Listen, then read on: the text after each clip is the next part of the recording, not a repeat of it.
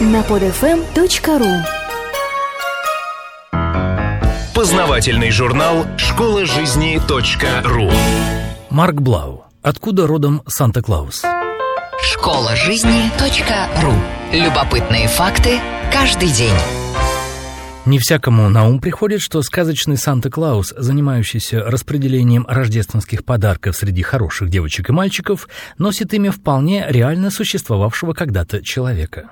Николай, епископ города Мира в малоазийской провинции Ликия, совсем не был похож на улыбчивого дебильного старичка в красном колпаке и в шубе. О жизни этого человека, почитаемого святым, как у католиков, так и у православных, известно немного. Даже годы его жизни установлены приблизительно. Родился он, скорее всего, в 260 году, а умер, возможно, в 345.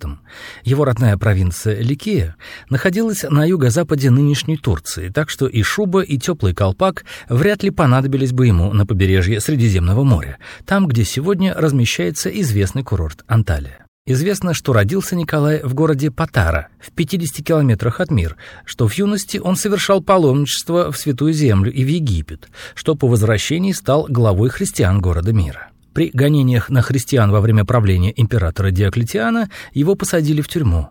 После того, как воцарился новый император Константин, Николая из тюрьмы выпустили и даже принимали при императорском дворе, где он, среди прочего, просил снизить налоги.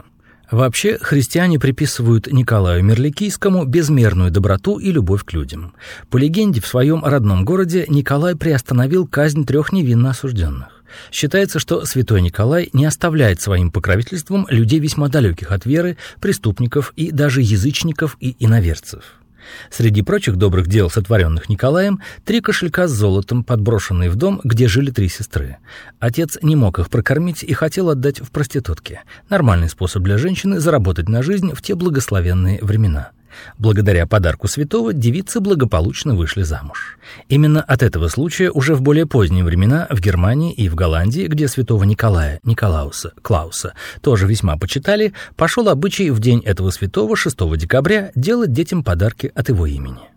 Через некоторое время обычай дарить детям подарки сместился на три недели, на рождественские праздники, но ответственным за их вручение остался святой Николай, по-немецки Санта-Клаус, а красный цвет шубы и колпака Санта-Клаусу достались в наследство от святого Николая, которого на европейских иконах изображали в красной епископской мантии и в такого же цвета головном уборе. В 1922 году компания Coca-Cola, фирменный цвет которой тоже красный, мобилизовала Санта-Клауса на рекламную службу.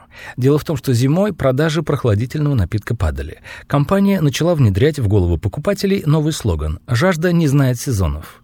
Санта-Клаусу, кроме мешка подарков для детей, вручили также бутылочку Кока-Колы. С 1931 по 1964 год Санту в разных положениях, но с обязательной бутылкой колы в руках, рисовал популярный художник Хеддон Сандблом. Благодаря его реалистичной технике рисования и еще благодаря длительному воздействию рекламы, люди теперь точно знают, как выглядит рождественский дед. Улыбчивый и бородатый, в меру упитанный старичок небольшого роста.